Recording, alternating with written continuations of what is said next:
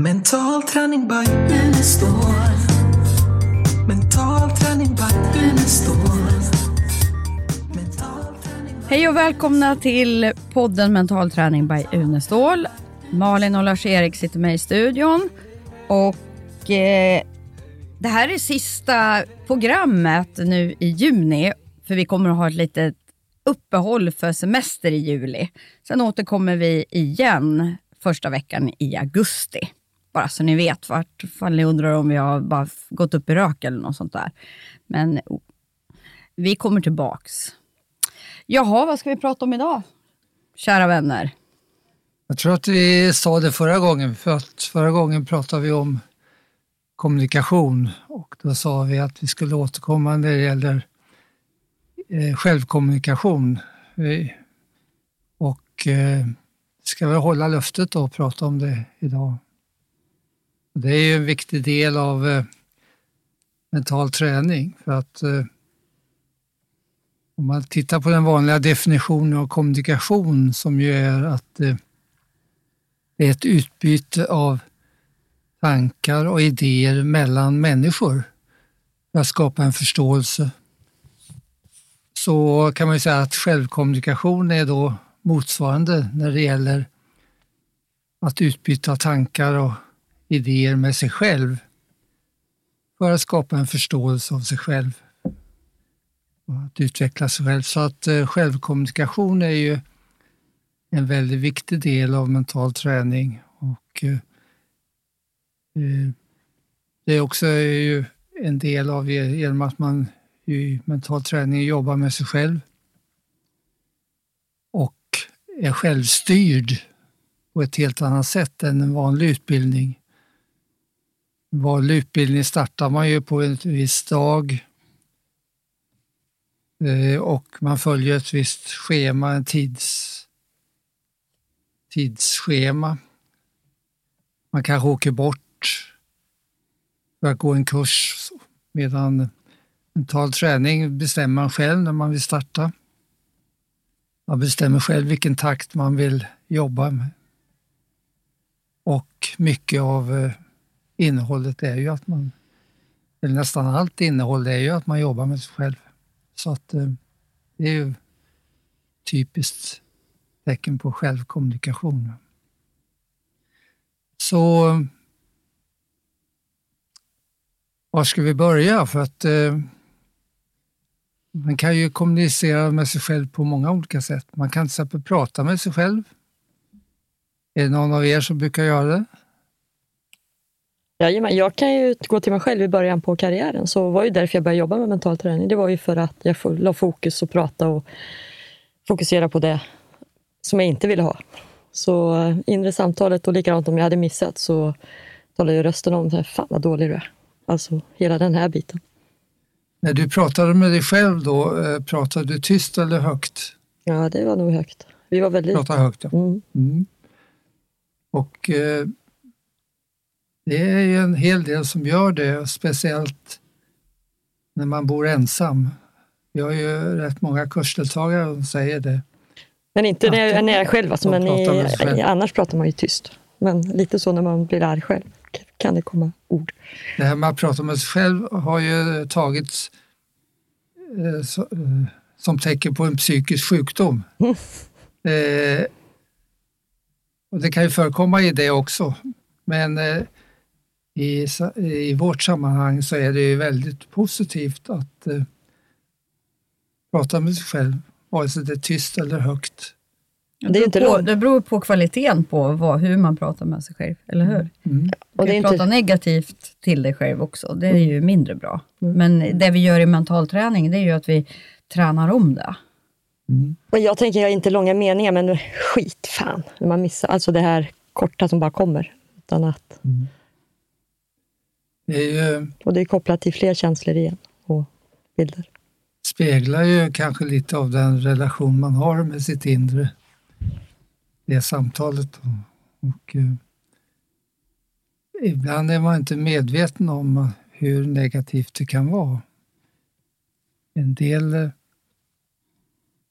talar ju till sig själv på ett sätt som man kanske inte skulle göra med sin värsta ovän. Hur ofta är det som människor säger vad dum jag var? Eh, som ett uttryck. Eller hur kunde jag göra på det här sättet? Jag är en riktig idiot kan man till och med höra. Eh, eller kan man till och med säga till sig själv. Så det är väl en första steg då att bli medveten om karaktären på det här samtalet. Då. Ja, det är ju en process, rätt så stor process att ta sig igenom. Alltså dels bli medveten om vad jag säger och om det leder mig framåt eller om det leder mig i fel riktning. Och sen då börja träna in ett nytt tankesätt om mig själv. Mm. Så det är, liksom en, det är en process det, som tar en stund att göra. Ja, det är verkligen en träningssak att göra, för jag märkte ju jätteskillnad. Det gjorde ju jättemycket. Mm. Och att eh, eh, kanske också förstärka bra saker. Att eh, uppmärksamma framför allt det man gör bra och förstärka det. Du, Lena, har ju något sätt att eh, också ge dig feedback på när du gör bra. Berätta om det. Jag vet inte vad du menar. Vad är det jag gör? vad är det jag gör för någonting? Ja, gör du det utan att tänka på det? Ja, Jag vet inte vad du menar. Ja, Säg vad gör du när du, har gjort, när du tycker att du har gjort något bra? Nej, men jag gör ju bra saker hela tiden. Ja, ja, men men- alltså, ja. Nej, du har någon eh, förstärkare. Precis som i, fotbollsspelare har när de gör mål. Ja, men du menar min lilla är den här? Eller vad menar du? Ja, Ja, men det är oftast när jag får feedback från andra. När jag får positiv feedback från andra, då brukar jag liksom slå tre gånger på bröstet och sen liksom, yes! Är det det du tänker på? ja, ja. Ja. Det är ju att använda en, en yttre trigger för att förstärka det positiva. Ja, men det är, det är när andra, när jag har fått positiv feedback av andra så gör jag så. Jaha, Det det är är inte därför jag- du går och gör det jämt. Ja, jag får ju ofta positiv feedback från andra, men eh, in, inte när jag gör bra saker själv, utan det, det, då gör jag inte det. Nej. Nej. Men jag tyckte det var skönt under karriären när jag hade börjat jobba med mentala träning. Det var ju att knyta handen just där och förankra när, när man har gjort liksom satt den eller något och bara knyta näven och spänna till där och känna yes, gött. Ja, så att det kan ju förstärka den här inre dialogen då, den positiva dialogen. Att man gör någonting yttre. Och tydligt för mig Förs- själv då i början och sen över tid så har det blivit liksom en sån där som är skön att ha. Ja. Det som är lite intressant med intern dialog, eh, som jag har fått feedback av Angela, vår dotter. Hon brukar skratta åt mig rätt som det och jag bara, vad är det för någonting? Då får jag feedback av henne att när jag sitter och jag har interna samtal med mig själv eller vad det nu är för någonting, då syns det på hela mitt kroppsspråk och min mi, mi, mimik. Utan hon säger, men du sitter och skrattar och, och du rör på munnen som du pratar med någon. Bara, ja, just det.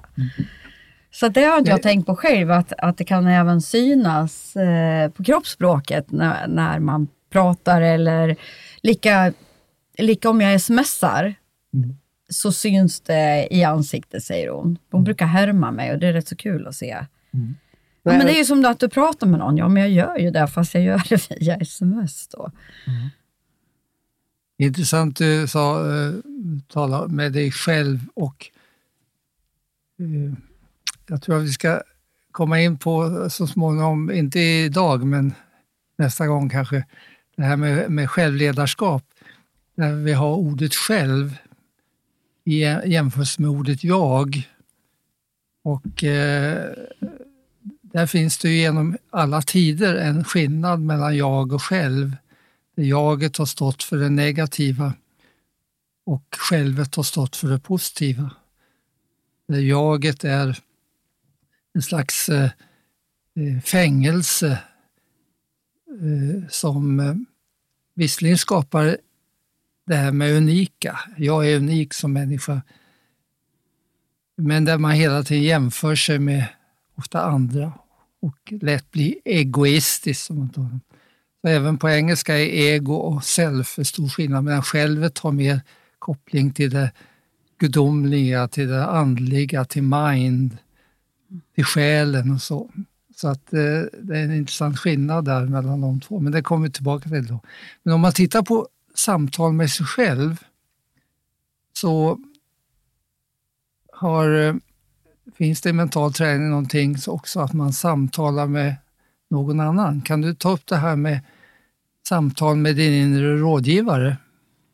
Ja, det är ju du som har gjort ett program med det. Men Ja, ja, visst, men- man kan ju ställa, ställa frågor om, om man vill ha svar på saker istället för att man då sätter sig och bara tänker och tänker på att jag ska få ett svar och hur jag ska göra saker. Så kan man ställa en fråga internt till sig själv. Att hur, hur jag behöver få hjälp att lösa det här, den här frågeställningen eller hitta en lösning på det här. Sen kan man, ändra kan man göra det när man ska gå och lägga sig, eller också kan man, jag brukar göra det när som. Och sen eh, väntar jag tills jag får ett, ett svar.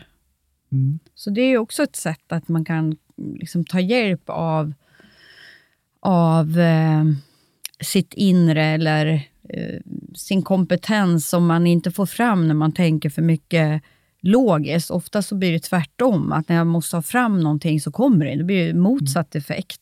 Så istället bara ställa frågan och sen eh, bara släppa det och så kommer svaret av sig själv. Och det, det är rätt så skönt. Så gör jag mycket när jag förbereder olika saker, utbildningar eller för, föreläsningar eller vad det är jag ska göra för någonting. Då... Dammsugartekniken. Ja, men alltså jag, gör, jag gör oftast... Eh, jag är som mest kreativ när jag, när jag gör fysiska saker. Städar, eh, drar igång, tapetserar. Under det, då ställer jag liksom en, en slags eh, eh fråga till mig själv. Att se till att få fram en bra struktur på den här utbildningen eller eh, plocka fram ett material till det här. Och, och Sen eh, behöver inte jag göra så mycket, utan när jag väl sätter mig ner, då är det liksom färdigt tänkt internt och då kan jag bara liksom få ner det på papper. Jag vet, behöver aldrig tänka på vad jag ska göra, utan det går av sig själv då. Och Det är, en, det är faktiskt en fantastiskt bra tek- teknik att använda sig av. Det är ju en eh, form av självcoaching, så egentligen när man talar om, om eh, coaching så kan man använda det på sig själv. Och i, I coachingen har man ju att man ställer frågor till klienten, man lyssnar på klienten eh, och, och så vidare. Och samma principer som i coaching kan man ju använda på sig själv. Mm. Man ställer frågor till sig själv, man lyssnar på sig själv och så vidare. Och eh, det här med att eh, ställa frågor till sig själv, det är ju en väldigt viktig del i själv, eh, kommunik- egokommunikationen. Då. Ibland är det viktigare vilken fråga Vad man sa du? ställer. Egokommunikation. Ja, självkommunikation, Ja. egokommunikation.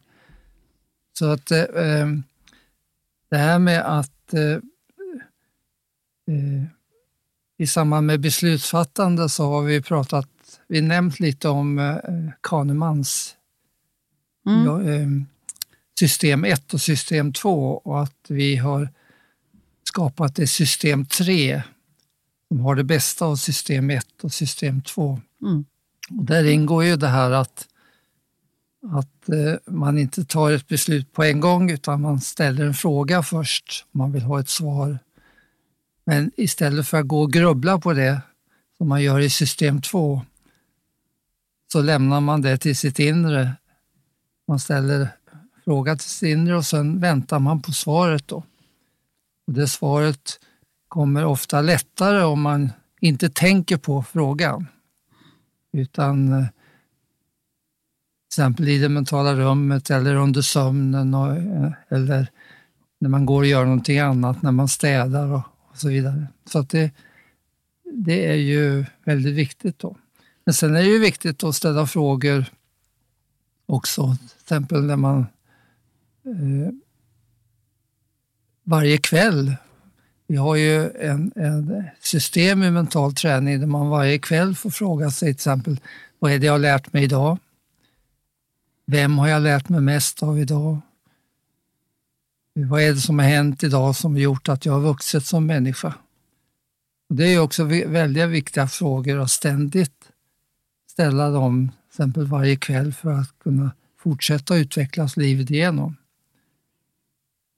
Eftersom vi Eh, eh, det, är den dagliga utvecklingen som är så viktig i den livslånga utvecklingen.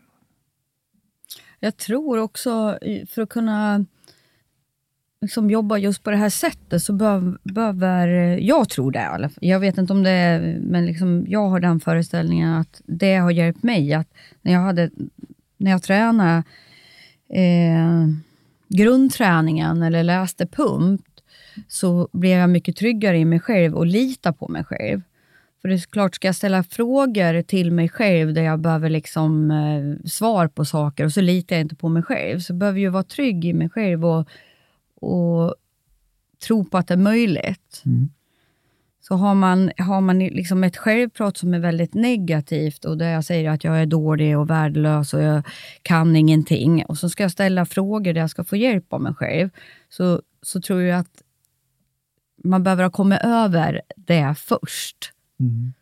Alltså det finns en fördel med det, att, att du liksom kommer en bit på väg i din personliga utveckling, så du har tränat bort det här negativa och kommit in i det positiva. För då tror jag man litar mer på sitt inre. Ja, jag Men- tänker, en sak som jag tänker mycket på med det här inre samtalet som gjorde väldigt stor skillnad för mig, som jag tror också många ungdomar idag och även idrottare, just det här med prestation. Att man blir sin prestation. Jag, jag var ju det, det har vi pratat om tidigare, men just att man går från ett fast förhållningssätt till ett lärande. Där att det här är vad jag kan och det är här och att eh, jag lär mig eller lyckas istället för att det är svart och vitt, det är 100 som tävlar, jag har 99 chanser att må dåligt. Det tror jag är så oerhört viktigt för den inre dialogen, för att då på något sätt så är det, ja men det, det här var utifrån det här och nu, så vad jag kunde göra. Och den dialogen blir ju mycket snällare och tystare om man kan hitta det förhållningssättet. Det gjorde väldigt skillnad för mig. Sen är ju också frågor som inte bara har med mig själv utan som har- har med lärandet att göra. Till exempel eh, innan man läser en bok eller innan man lyssnar på en lektion, när man frågar vad vill jag ha ut av det här? Om man ständigt ställer frågor där, man sen, eh, där svaren kommer till mig, där, där man letar efter svaren på de frågor man har ställt det ger mycket mer när man jobbar med utbildningen. Man har ställt sådana frågor. Och vi har ju också med, eh, särskilt i livscoachingen, eh, sådana här livsfrågor som är, viktiga att ställa sig. Och som är mera övergripande frågor. Eh, jag gjorde en lista på, eh, till livscoachen på sådana frågor. Och eh, jag har den här listan här. Jag ska bara nämna några sådana frågor som många har sagt att eh, om du inte tycker om och respekterar dig själv, vem kommer då att göra det? Hur skulle du lägga upp din tid om du hade en månad kvar att leva? Är du den människa du skulle vilja tillbringa resten av ditt liv med? Om du inte är lycklig med det du har, hur kan du då bli lyckligare med mer? När är sista gången du gjorde någonting för första gången? Om du tycker livet är tufft, vad jämför du då med? Och det är ju sådana frågor som sådana med större frågor som kan man kan ha en varje månad egentligen och som gör att svaren då leder till att man utvecklas som människa. Så de här övergripande frågorna är också väldigt viktiga att, att ställa till sig själv. Sen finns det ett annat sätt att eh, prata med sig själv och det är ju att skriva. Och det blev ju en viktig del också i mental träning att vi, vi sa vi ska inte ha en tentamen där man svarar på frågor om enskilda detaljer, utan vi ska ha en tentamen där man skriver ner den utveckling som man genomgår då varje dag under kursens gång.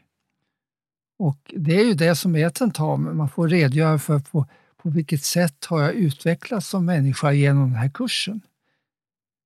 Och det är ju det som är det viktiga, inte att kunna svara på enskilda kunskapsfrågor. Det är en helt annan form av tentamen än vad man har vanligtvis i utbildningen. Som vi har på det sättet.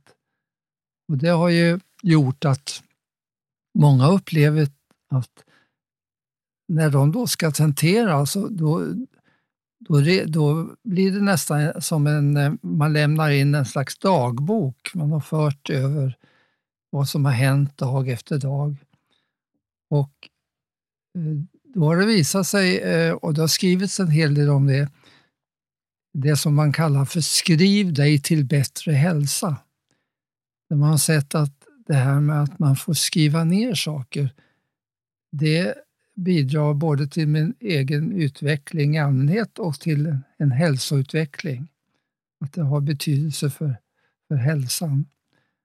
Och det har gjort att eh, en del av de som har gått de här kursen i mental träning, de har fortsatt att skriva dagbok efteråt.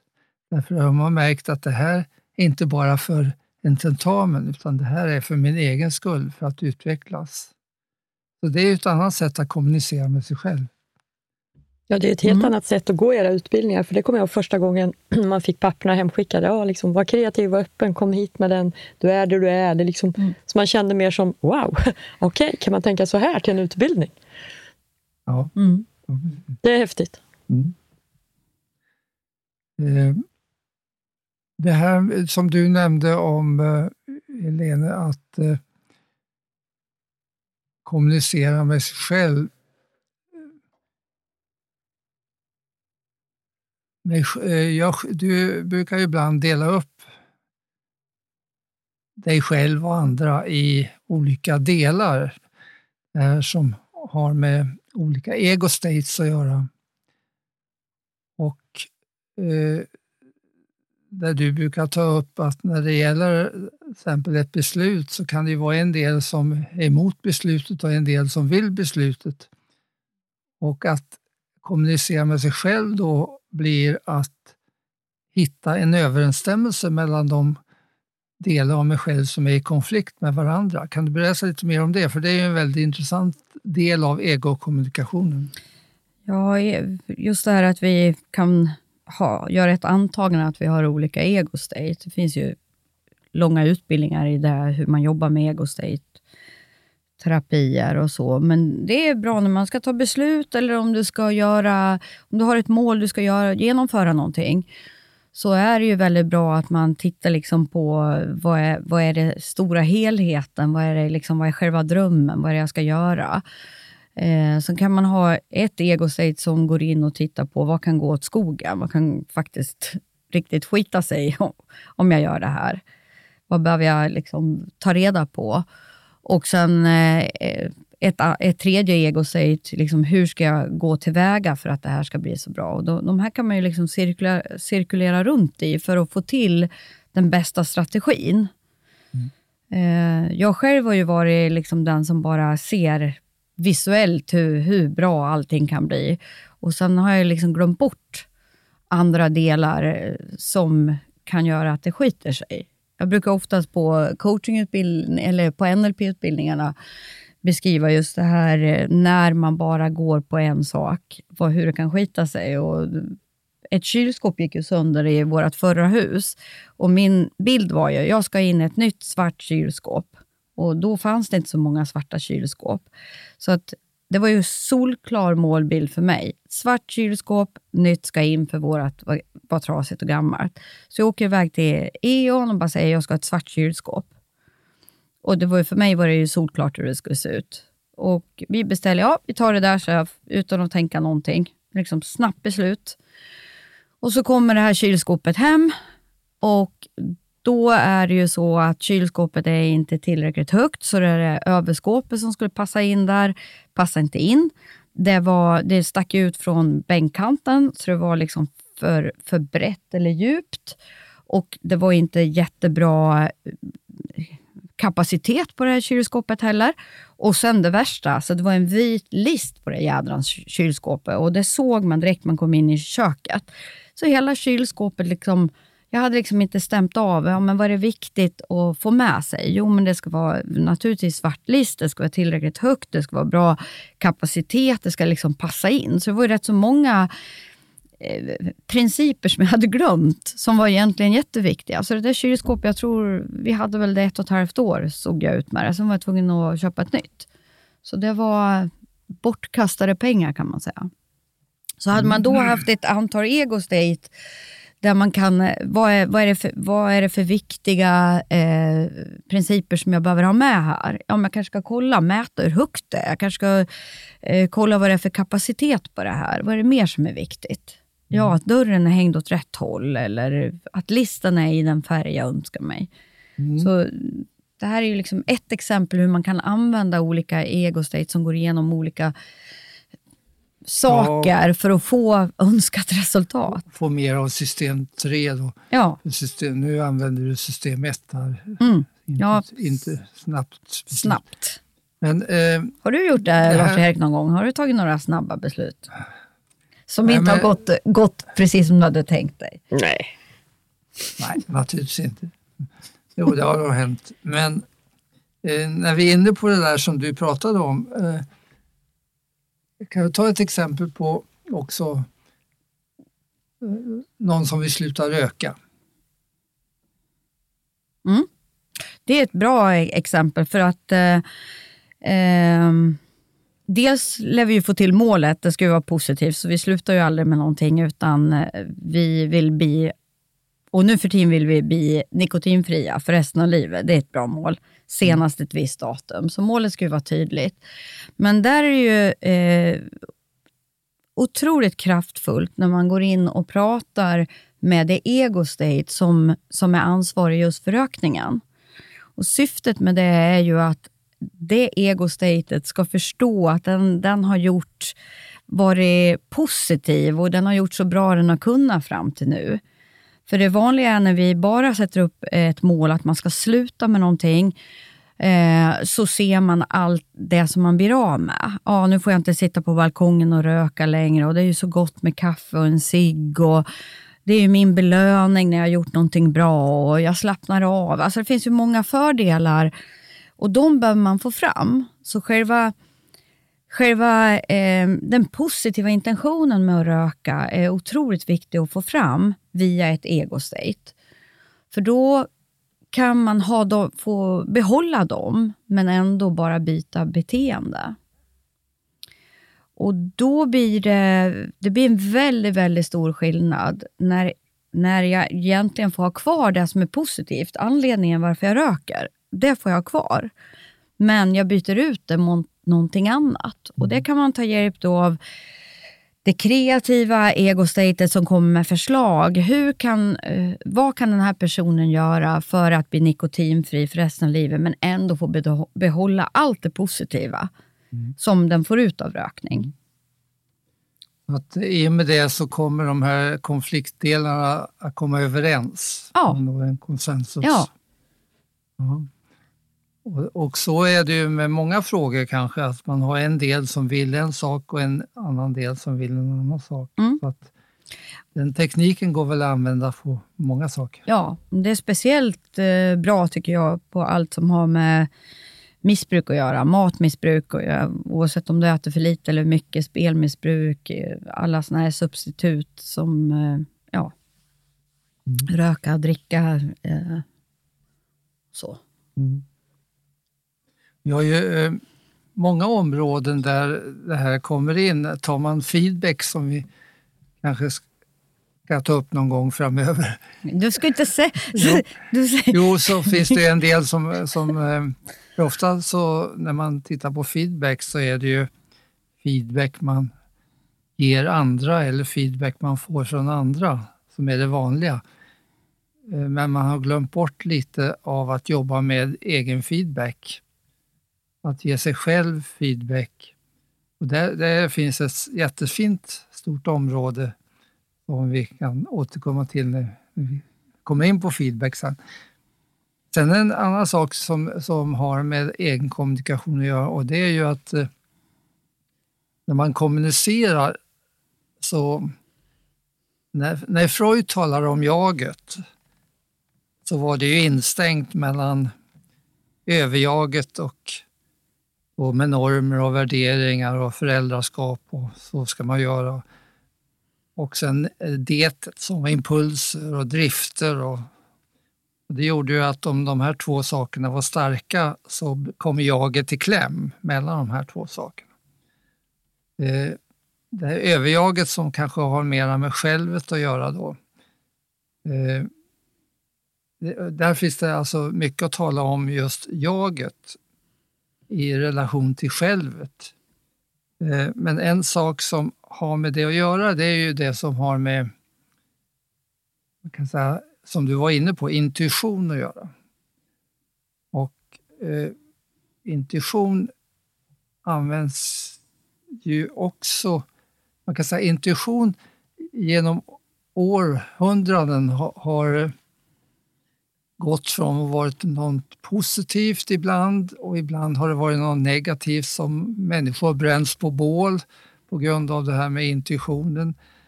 Eh, därför att man har tolkat det på olika sätt. Men eh, när du använder intuition, Lenu, hur gör du då? Eller Malin? Använder du? Börjar du Malin? Nej, men det är väl mer en eh, känsla. Både mina bröder och mina föräldrar säger det ofta att ja, men din, din intuition brukar stämma. Jag, jag får en känsla att det är någonting som inte stämmer eller någonting som är ja, men inte helt, så jag blir lite på min vakt. Jag tror man har utvecklat i och med att man har varit i lag och team och så hela sitt liv egentligen. Så jag, tror, jag vet inte, jag har, tycker att jag har ganska bra intuition och en känsla för att känna liksom när det inte går riktigt ihop eller något som att det inte är någon är kongruent mm. eller liksom så. Det, det, är väl lite där min, som jag använder intuition. lite. Mm. Ja. Du använder den mycket också, jag förstår.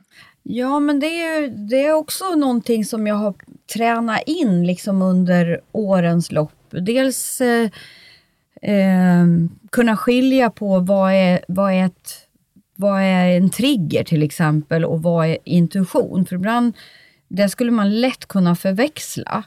Mm. Eh, och där har, jag, där har jag kroppsliga, man kan säga att jag har kroppsliga signaler om det är en trigger. Då tolkar jag det som att jag har mer, eh, man kan säga att jag har mer kogn, det är mer uppe i huvudet då. Medan när jag har en stark intuition så är mina signaler in i kroppen istället. Det håller jag med. Mm. Så det är, två, det är två sätt eh, som jag skiljer där på. Jag skiljer ut vad som är äkta intuition och ja, vad, vad som är felaktigt. Äkta, ja, och vad som kanske är en trigger, någonting som är liksom programmerat bara. Alltså, men det har ju tagit sin lilla tid att trä, träna upp den förmågan. Mm. Så att, och det är det så, bra förklaring, tycker jag. Ja, men det, jag har ju funderat väldigt mycket på det, men det, det är hur jag märkte. Och sen just det här med eh, Eftersom jag jobbar mycket med eh, mina kärnvärden min personliga vision och mina långsiktiga mål, de liksom hänger ihop som en röd tråd. Mm. Och är det så att jag tar beslut som går emot det, då reagerar kropp, kroppen jättestarkt. Mm. Så skulle jag gå emot den som, det jag står för, som är otroligt viktigt för mig, då, då alltså jag, får, jag blir kroppsligt sjuk. Jag kan bli, alltså jag blir må illa och jag eh, får nästan ångest i kroppen. Mm. Det är ju vid något tillfälle när jag, när jag har gått emot, nu är det rätt så länge sedan för att det, det är så obehagligt. Så eh, då blev jag, då blev jag alltså nästan sjuk. Jag hade mm. liksom huvudvärk, jag mådde illa, jag kräktes och eh,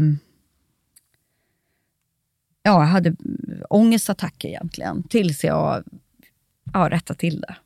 Mm.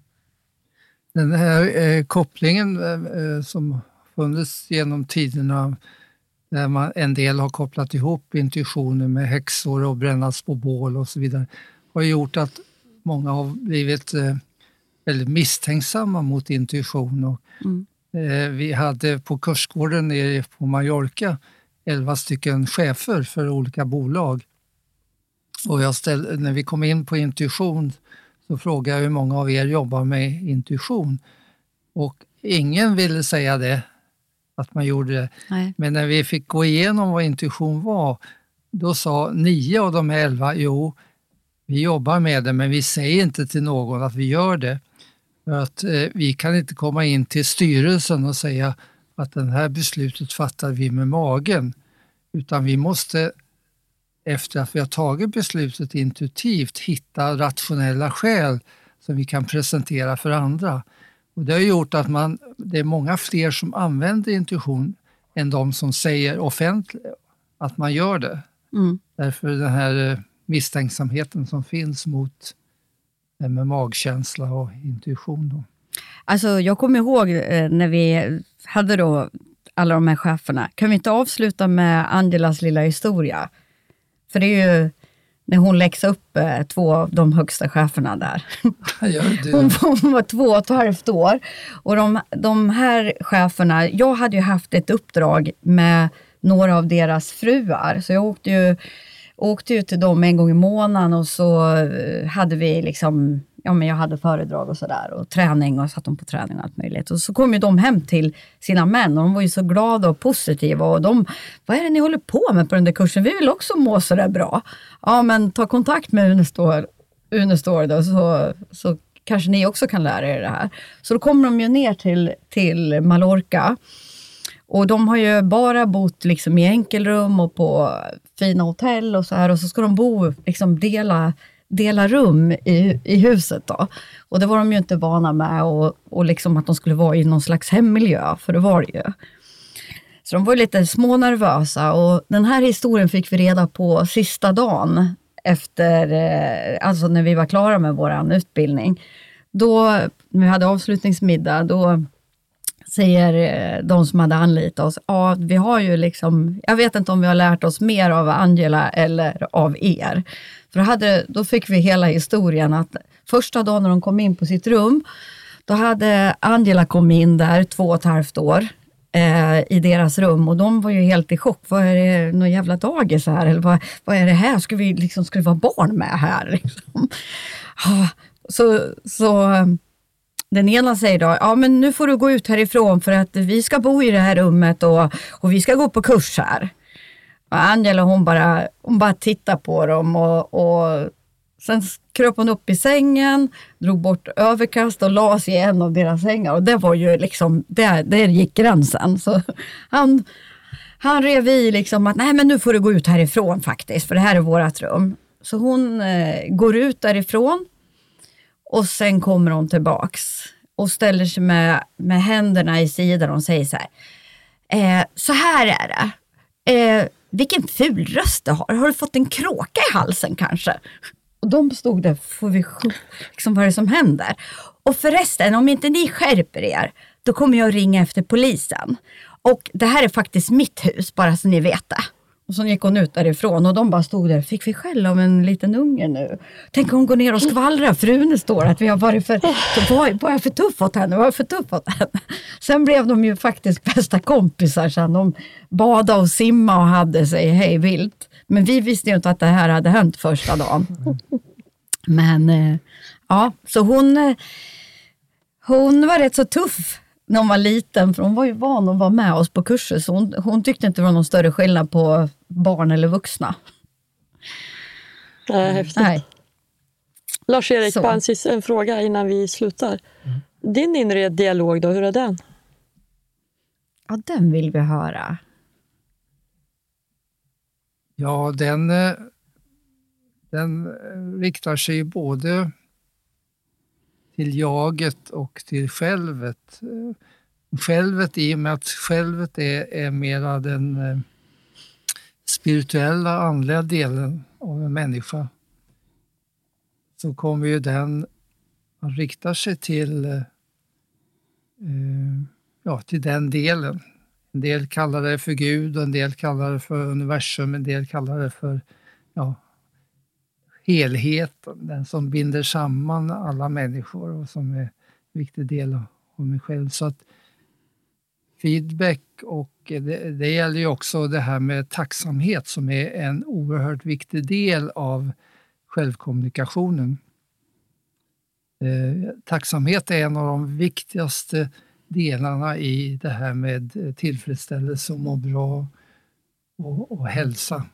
Men har en dialog mellan jaget och självet eh, hela Det tiden? innebär ju då att eh, den här dialogen också riktar sig mycket av tacksamhet. Eh, plus att eh, den också kan förstärka det som man tycker är bra. Plus att ställa ställer de här frågorna jag nämnde förut som har med utveckling att göra. Vi kan säga att eh, det här är ju bara en lite droppar av eh, stora ämnen, men Eh, en sak som eh, gäller till exempel den här ehm, rubriken med självkommunikation och, och som självledarskap och så vidare, hittar man ju i den tidskrift som jag tycker alla utav er som lyssnar ska skaffa er. Den är gratis. Den finns på nätet. Det finns ingen anledning att inte prenumerera på den. Den tar upp varje nummer intressanta artiklar som har med saker som vi pratar om att göra. Och den heter Grow Magazine. G-R-O-W Magasine med Z. Jag vill rekommendera alla av er som lyssnar, gå in och prenumerera på den. Ni får den alltså gratis, så det finns inga hinder till att göra det. Och då har ni också tillgång till de nummer som har skrivits under ett antal år. Så lycka till med det. Och jag, tänker, jag önskar väl att de som lyssnar på oss får ett bra självledarskap här in i semestern och hela den biten. Ja, vi önskar såklart er en fantastiskt trevlig sommar och en härlig midsommar som Mm. står framför oss också. Ses vi i augusti. Yes, ha det så bra. Hej då. Hej då. Mental träning,